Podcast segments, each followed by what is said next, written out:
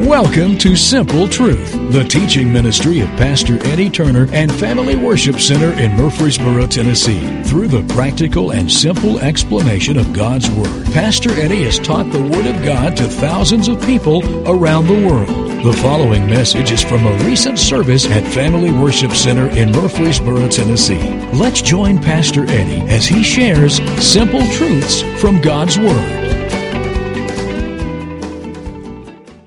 Many brought your Bibles? Good. Ephesians chapter 4, verse 11. I'm going to read out the New King James, but we'll turn to several. Okay? Turn to several versions before the night's over. Ephesians chapter 4, verse 11. And he, Paul's talking here, and he says, He, Jesus, He being Jesus, and Jesus Himself gave some to be apostles, some prophets, some evangelists, some pastors and teachers, some apostles, some prophets, some evangelists, some pastors and teachers.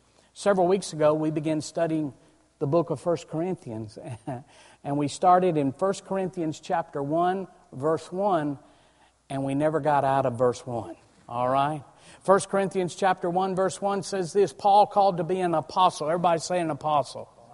An apostle of Jesus Christ through the will of God and Sosthenes our brother.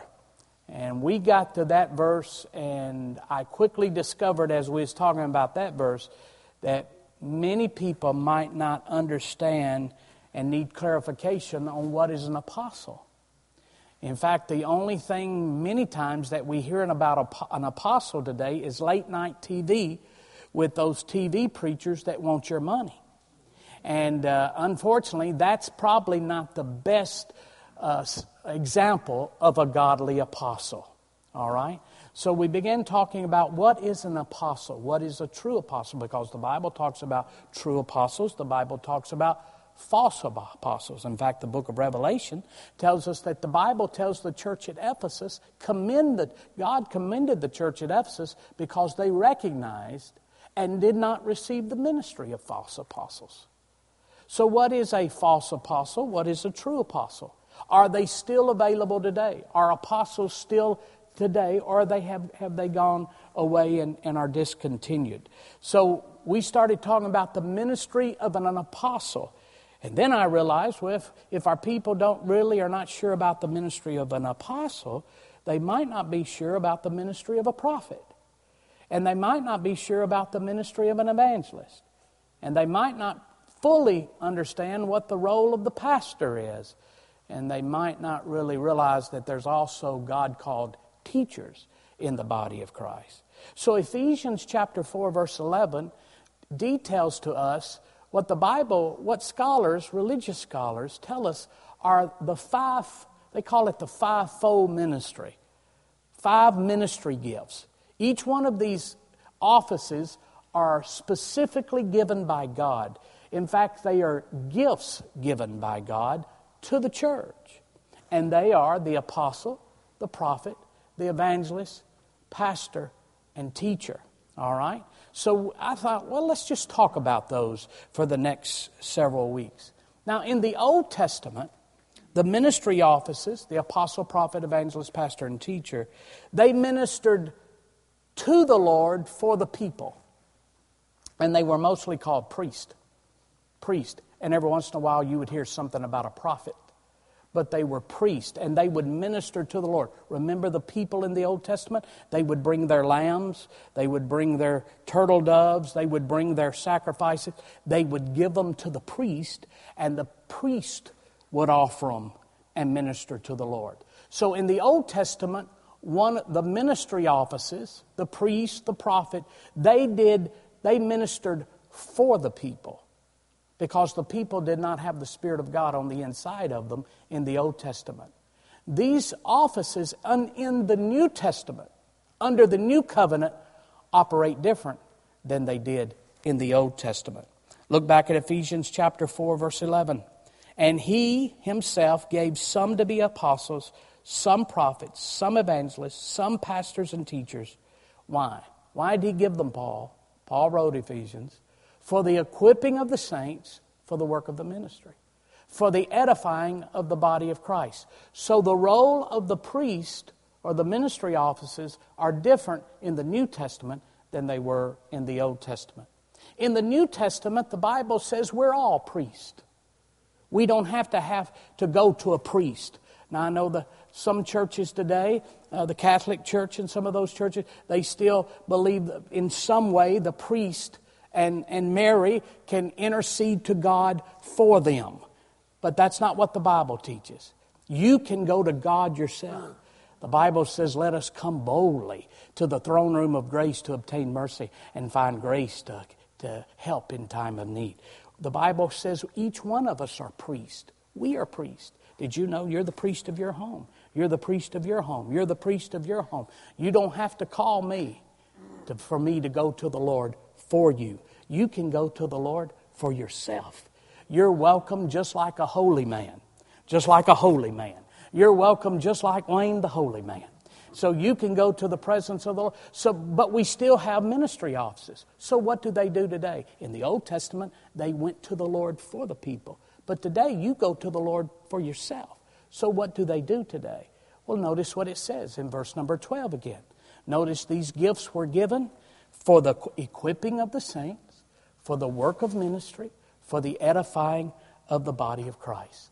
So, the job of the ministry priesthood today, the ministers, the fivefold ministry, the apostle, prophet, evangelist, pastor, and teacher, their job is to perfect or mature the saints. To perfect or mature the saints. Why? So the saints can be equipped and trained for the work of the ministry and to build up the body of Christ over the years, the role of the ministry gifts have become distorted. They've become distorted. Everyone who stands in these ministry office, the apostle, the prophet, the evangelist, the pastor, and teacher, anyone who stands in these offices have been chosen and appointed by God. Man simply confirms the God appointment. All right? My granny used to say it this way. I think I told you this. Some are called, some are sent, some just packed up and went. And uh, the best ones are the ones whom God calls. That's the one. So we still believe that God calls men and women to the ministry offices. They have been appointed and anointed by God. All right? Now, remember the scriptures that says, many are called, but few are what? Chosen.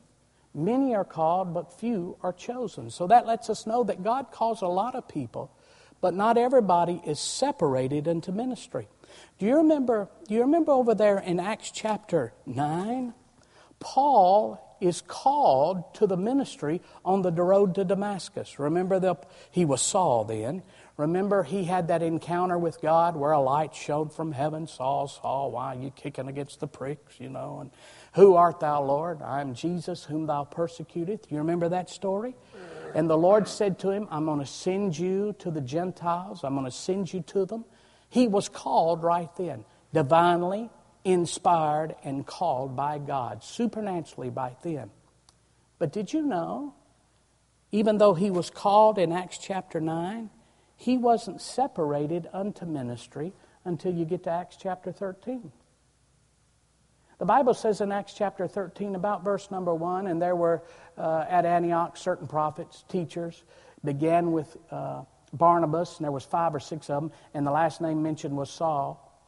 And it says in verse 2 As they ministered to the Lord and fasted, the Holy Ghost said, Separate me, Barnabas and Saul, for the work whereunto I have called them.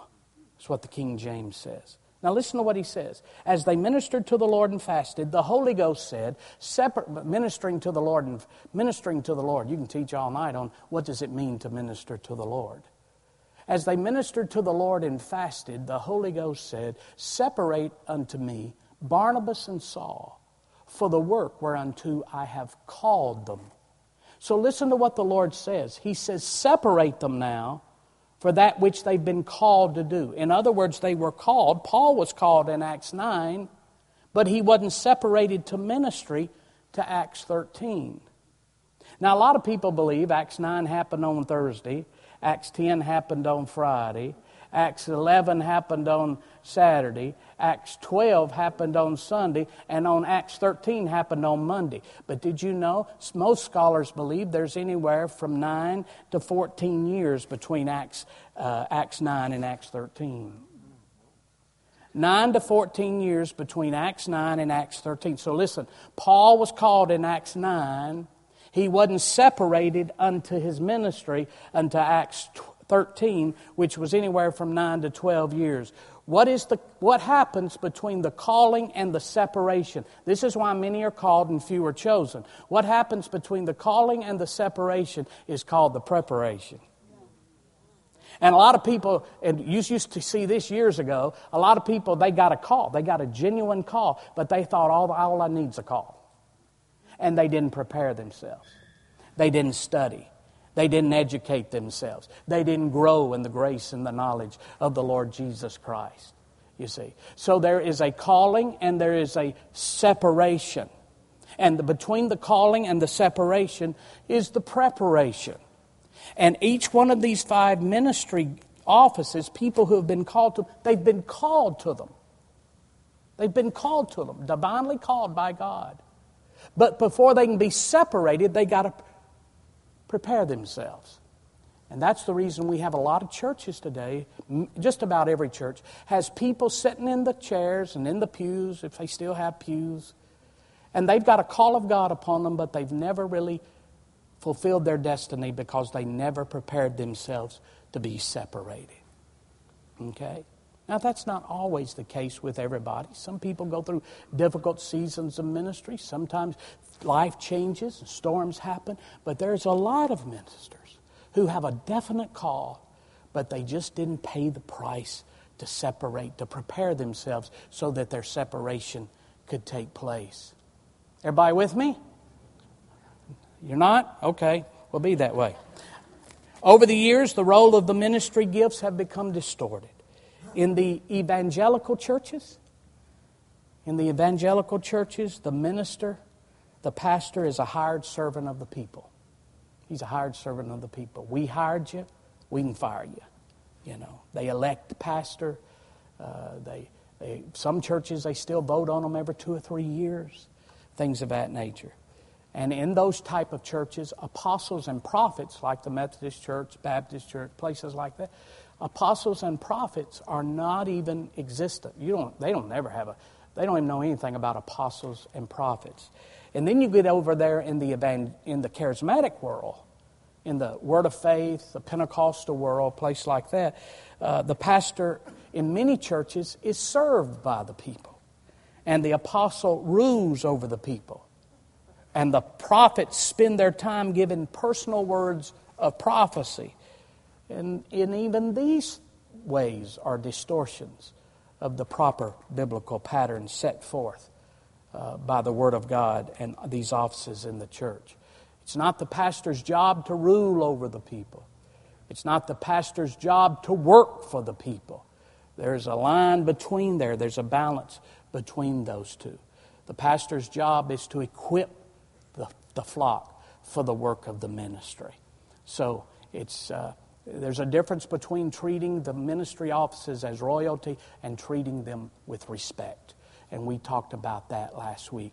A lot of these charismatic churches, and I love the charismatic world, I've cut my teeth in there, but they treat their pastor as royalty. And that's and there's okay, it's okay to treat them with respect, but they're not God. They're humans. They're human. They are they, they can make mistakes. And some of those charismatic churches, pastor, people don't think they can make a mistake. Well, they're living in a false reality. Every man can make a mistake. But at the same time, you get into some churches and the pastor is just treated like a hired hireling, a hired servant. And people feel like they have a right to talk about him, criticize him. Have you ever gone home and had roast pastor for Sunday dinner? You know, in some churches, roast pastors the Sunday meal, every meal. Well, that's sin. That's wrong. That's you're losing a respect. I tell you, one of the challenges is is the sin of familiarity.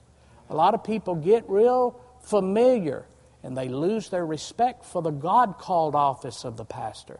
They get close to the pastor and can no longer see him as a God called anointed servant. They see him as their buddy. And it's hard for those people to receive. Because, see, the anointing doesn't work through the buddy, the anointing works through the God called pastor. All right? That's who the anointing works through. So, we talked about an apostle. What is an apostle? An apostle comes from the word apostolos, which means one sent forth, a messenger. That's what apostle means. One sent forth, a messenger. An apostle is one sent forth on a special mission. That's what an apostle is. Look at Romans chapter 11, verse 13. Romans chapter 11, verse 13. Notice what Paul says. Paul's writing this. Here's what he says For I speak to you Gentiles insomuch as I am an apostle. I've been sent on a special mission to who? The Gentiles. I've been sent on a special mission to the Gentiles. So an apostle is one sent on a special assignment. Look at Galatians chapter 2. Look over here at Galatians chapter 2, verse number 8. Galatians chapter 2, Paul writes this. He says, For he who worked effectively in Peter for the apostleship to the circumcised, who's the circumcised? The Jews. He says, For he who worked effectively in Peter, well, who is he who worked effectively in Peter? Who worked effectively in Peter? Jesus, the Lord, the Holy Spirit. He, the Holy Spirit, who worked effectively in Peter for to be to send him on a special mission to the Jews also worked effectively in me toward the Gentiles. Notice, Paul says Peter was a, an apostle to the Jews. That's who he was sent to. Whereas Paul was an apostle to the Gentiles. He's been sent by God to the Gentiles. There was a time, I wasn't an apostle, although we planted several churches. I knew I was sent to Algood in Cookeville. I was sent there. I was sent there on special assignment. Over the years, we had, uh, we had eight radio stations in that upper Cumberland area and uh, had a TV program and, and uh, CBN came to me and said, We want to put you in Nashville. We want to put you on TV in Nashville. CBN, TBN came to me and said, We want to put you on TBN in Nashville. We want to broadcast live your serve, not live, but tape services uh, uh, in Nashville. And the Spirit of God said to me, I didn't call you to Nashville. I didn't call you, I called you to the Upper Cumberland. I'm, I want you on a TV station that's just this area, just this area. So for 20 years when we was up there. I knew my region was those 13 counties around Cookeville to that area. And we had eight radio stations that covered that area. And I didn't get beyond that. That was the area that God had called me. I would go out and preach, and I'd be on TV for other programs and share a message or something. But I knew I was called to that area, to that area. And uh, that's what Paul says. I've been called to the Gentiles. I'm staying with the Gentiles. Peter was called to the Jews. I'm staying with the Jews. So that's what an apostle is. We talked about that. A prophet. What's a prophet? A prophet speaks by divine, direct divine inspiration, an immediate revelation, not something thought up of his own intellect, but something given by divine inspiration. That's what a prophet is an immediate revelation, not something thought up of his own intellect, but something given by divine inspiration. Now, let me share this with you. We have to learn as a church to distinguish between prophesying and the ministry of the prophet. They're two different things. To distinguish between prophesying and the ministry of a prophet. Understand that prophesying, now listen to this, prophesying is something every Christian can do. Every child of God can do as the Spirit leads. But the prophet, not everybody's a prophet. Okay? Remember, God calls certain people to the ministry gifts apostle, prophet, evangelist, pastor, teacher. But the Bible says in 1 Corinthians chapter 14, I'll show it to you, for you all may prophesy one by one. But not everybody's a prophet. So you've got to learn the difference between what a prophet is and what prophesying is. All right? Or as one fellow said after watching a TV preacher, that's not prophesying, that's prophesying. And uh, so, look at 1 Corinthians 14 3. But he who prophesies speaks edification and exhortation and comfort to men. So, what is prophesying? Prophesying is speaking to men in your known language, which with us would be English. Prophesying is speaking to men in your known language in a way that edifies, exhorts, and comforts under the inspiration of the Holy Spirit. I can say to Bob, Bob, man, I just love you. You're such an encouragement to me. But, you know, that doesn't necessarily mean that it's immediate and it comes by the inspiration of the Holy Spirit. That might just come from my experience with Bob. That comes from just as a result of my friendship with Bob. And I found him to be such a wonderful brother. Prophesying is when it's immediate and it's inspired by the Holy Spirit, but it's in your known language. All right? It's in your known language. Everybody with me? So that's what prophesying is. And the Bible says in 1 Corinthians 14 3, He who prophesies or speaks in their known language speaks edification, exhortation, and comfort to men. Here's a good verse. Turn over to Acts chapter 21. Turn over to Acts chapter 21, verse 8. Acts chapter 21, verse number 8. Acts chapter 21, verse number 8. Notice what this says. On the next day, we who were Paul's companions departed and came to Caesarea and entered the house of Philip the evangelist. Now, notice the Bible calls Philip an evangelist. In fact, in the New Testament, the word evangelist is mentioned three times, and the two of the three times it's referring to Philip. The other time is in Ephesians chapter 4, and he gave some apostles, prophets, evangelists, pastors, and teachers. So the word evangelist is only mentioned three times in the New Testament, and two of the times it has to do with Philip. So notice what it says Acts 21 8. On the next day, we who were Paul's companions departed and came to Caesarea and entered the house of Philip the evangelist. And we're going to talk about the evangelist in just a minute. Who was one of the seven and stayed with him. What does that mean? Philip was one of the seven. He was one of the seven men chosen full of faith, full of the Holy Ghost, deacons in Acts chapter 6, that they were chosen by the apostles. Philip was not an apostle. Philip was one of the deacons who later moved into the office of an evangelist. All right? Everybody with me? Now, this man had four daughters who prophesied.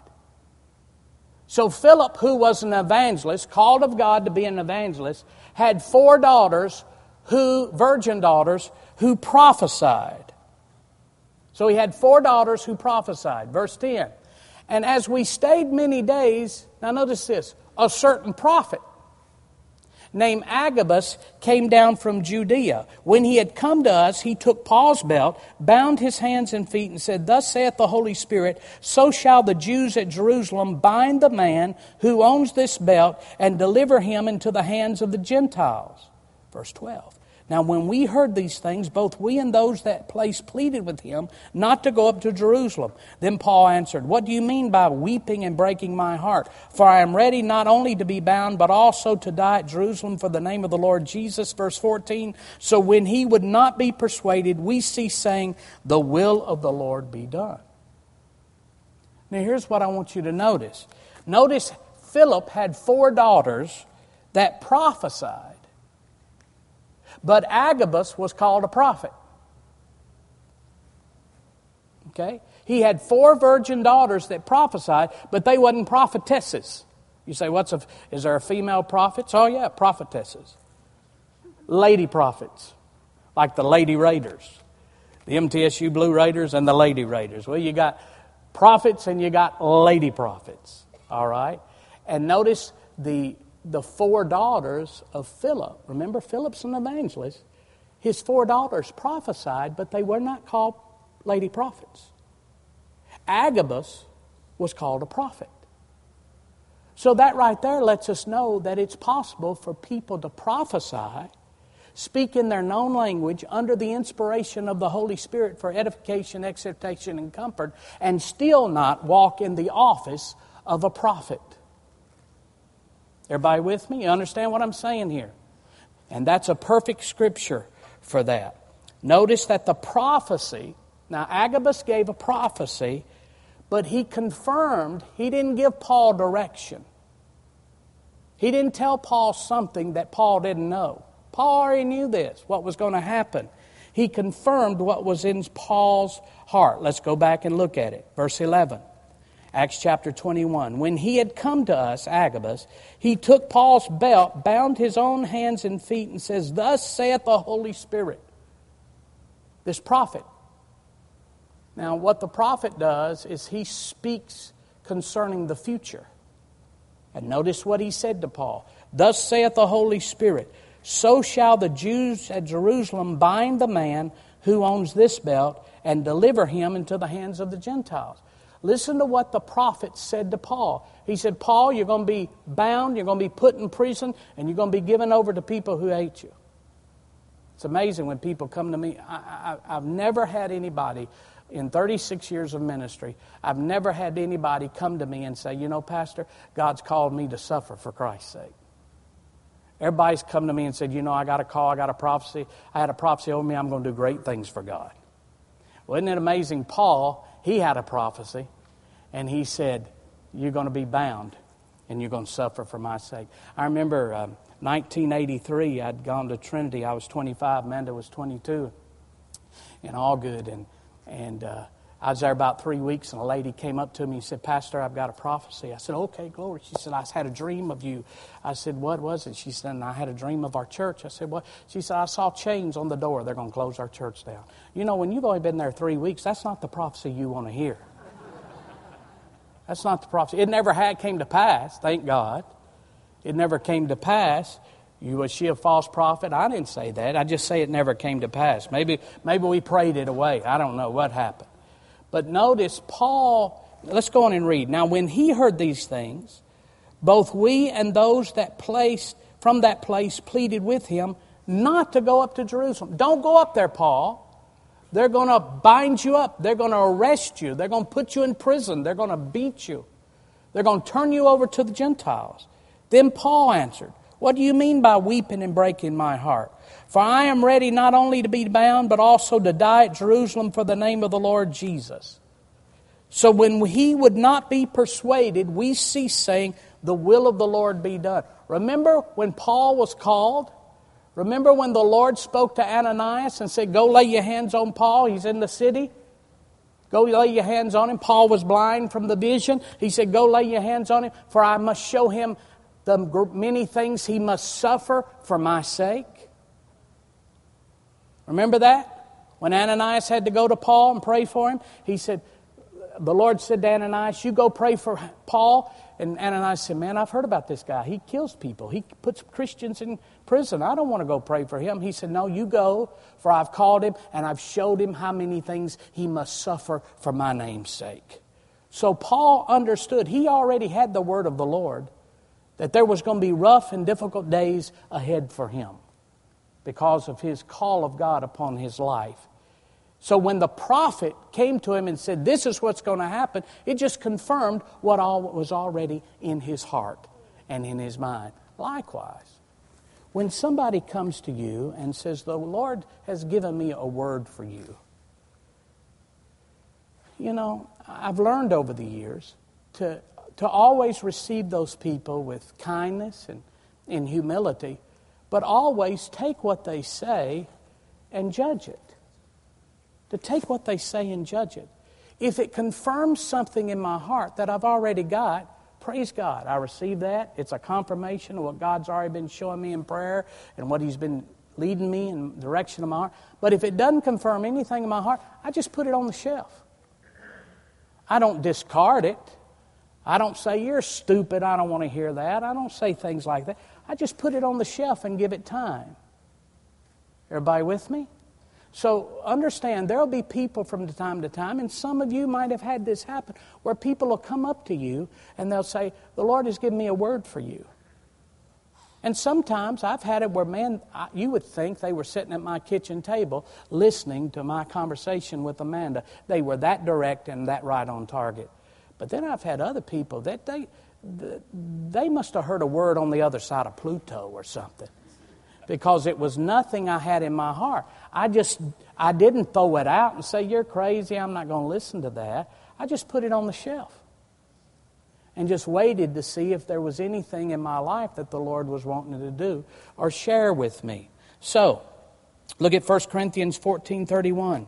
Look at 1 Corinthians 14:31. For you can all, he's writing to the church at Corinth, and listen to what he says, for you can all prophesy. What's prophesy mean? Speaking to men in your known tongue under inspiration, edification, uh, exhortation, and comfort inspiration of the Holy Spirit. You can all, everybody say all. You can all prophesy one by one, that all may learn and all may be encouraged. But then look at 1 Corinthians chapter 12. Turn over to 1 Corinthians chapter 12, verse 27. 1 Corinthians 12, 27. Now you are the body of Christ and members individually. So we're the body of Christ and members individually. And God has appointed these in the church, here we go. First apostles, second prophets, third teachers, after that miracles, then gifts of healings, helps, administrations, varieties of tongues. Look at verse 29. Are all apostles? That's a question. Are all apostles? No. It's not a trick question. We're talking about the body of Christ now. Are all apostles? And the answer is Are all prophets? Are all teachers? Are all workers of miracles? So the answer is not everybody operates in those special ministry gifts, but go back to 1 Corinthians 14:31 again, for you all can for you can all prophesy one by one. So understand just because a person prophesies, speaks to men to edification, exhortation, and comfort under the inspiration of the Holy Spirit, doesn't mean they are a prophet. So if somebody in a church service or a Bible study, under the inspiration of the Holy Spirit, gives a word of prophecy that encourages you and edifies you, don't go up to them after service or after the Bible study and say, What did the Lord show you I'm going to be doing in two weeks? Because chances are they're not a prophet. Okay? All right? And let me tell you this just because a person is a prophet, this stuff you see on TV, well, everybody comes going to get a personal word of prophecy. You got to be careful about that stuff. You got to be careful. See, even the prophet can only operate in the prophet's office as the Spirit wills. It's not, you don't turn this on and off like a faucet. It's as the Spirit wills. I've been in services where real prophets, men of God who were prophets, did not prophesy one thing. They just get up and teach the Word of God. And then I've been in services where they'd prophesy half the service. It's as the Spirit wills, it's not as man wills. Okay? It's as the Spirit wills. All right? Now, to stand in the office of a prophet, one must have a more consistent manifestation of at least two of the revelation gifts. You say, what's that? Well, maybe we need to do a study on the gifts of the, the Spirit. We got the ministry gifts and the gifts of the Spirit. The gifts of the Spirit are tongues, interpretation of tongues, and prophecy.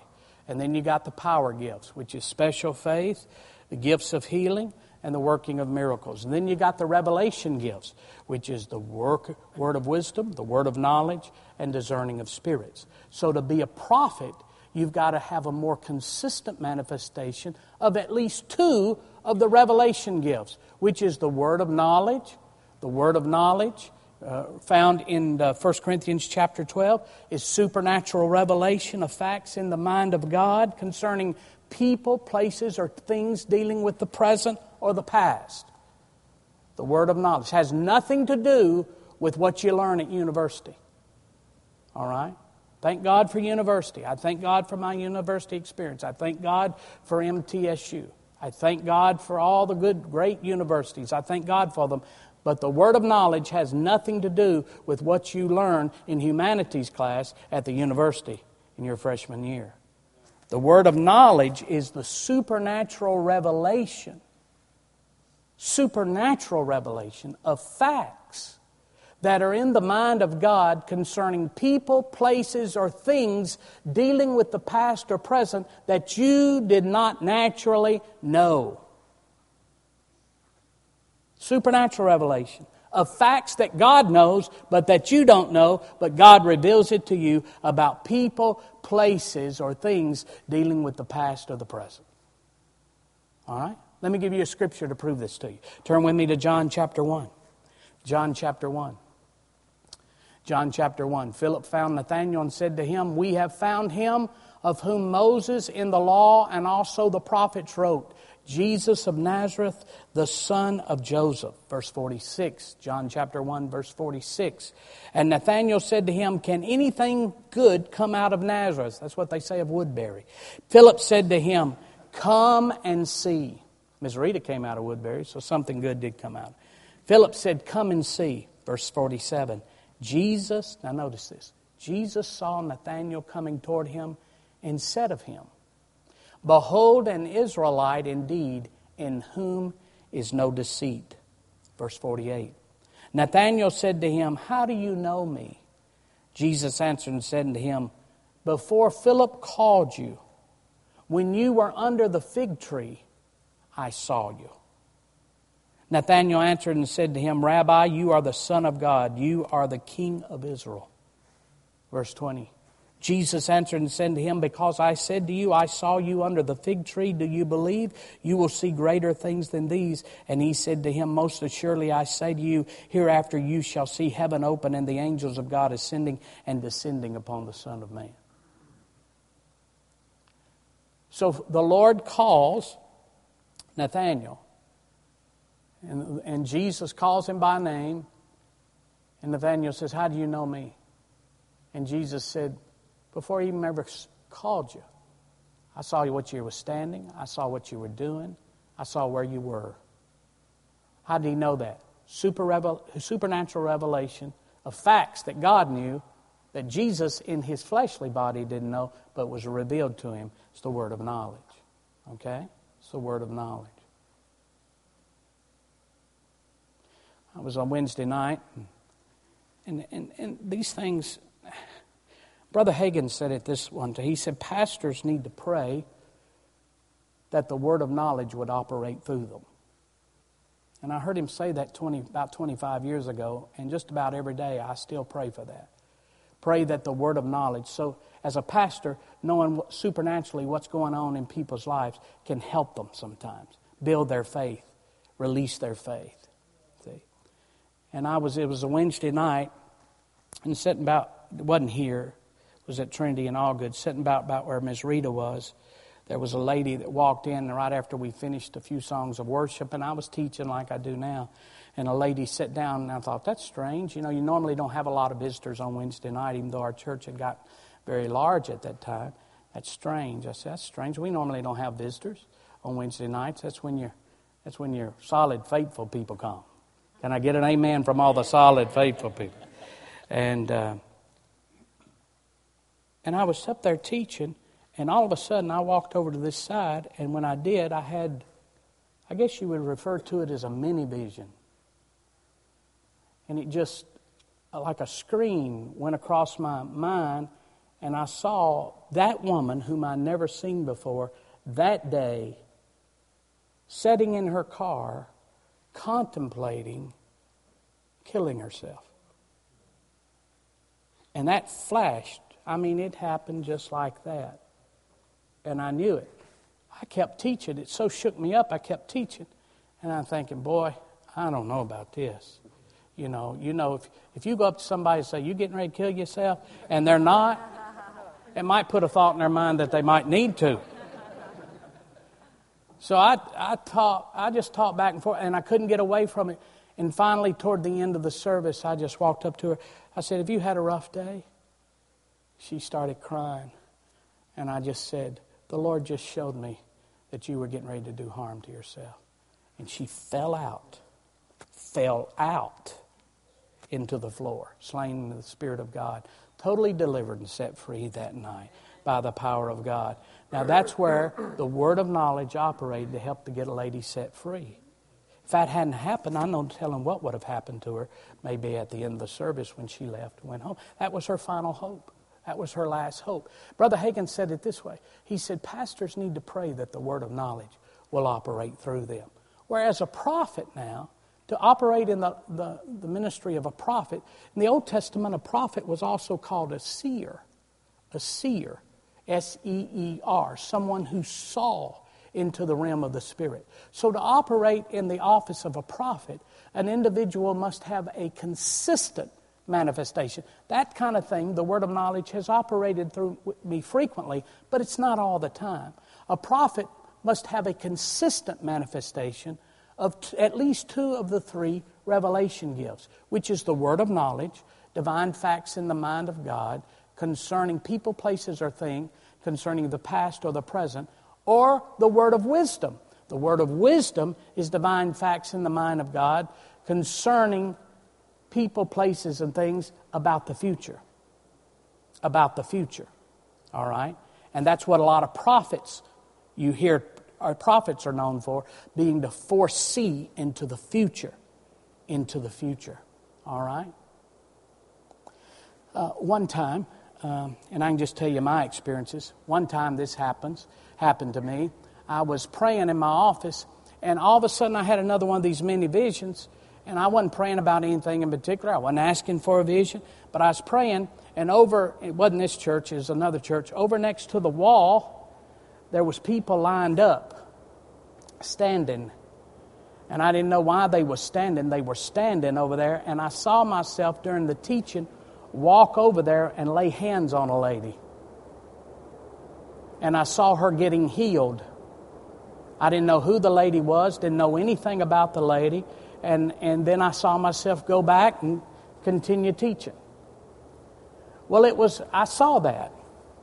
All of a sudden, about six months later, I was on a Sunday night. That's back when we had Sunday night services.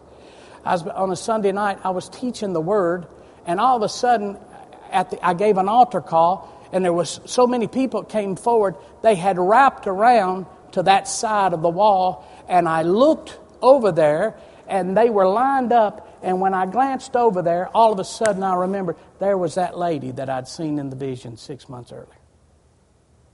There she was. And I'd forgot about that vision until I glanced over there and saw that lady. So I knew enough to know, well, I better be obedient because it's supernatural what has happened. So I just walked over there, didn't ask her her name, didn't, it didn't make any difference. I didn't, in, the, when I, in that vision, I didn't talk to her. I just walked over and I laid my hands on her, and I felt the power of God go in her, and then I walked back and finished the service. Didn't think anything about it other than I told Amanda, I said, that was strange. I saw that lady six months ago. I said, You see me walk over and touch that lady? She said, Yeah. You didn't pray for nobody else over. I said, I wasn't supposed to. I saw myself six months ago in prayer, and that woman he was here, and I went over and touched her, and she got healed. She said, She get healed? I said, I don't know. I just did what I saw myself do. Okay?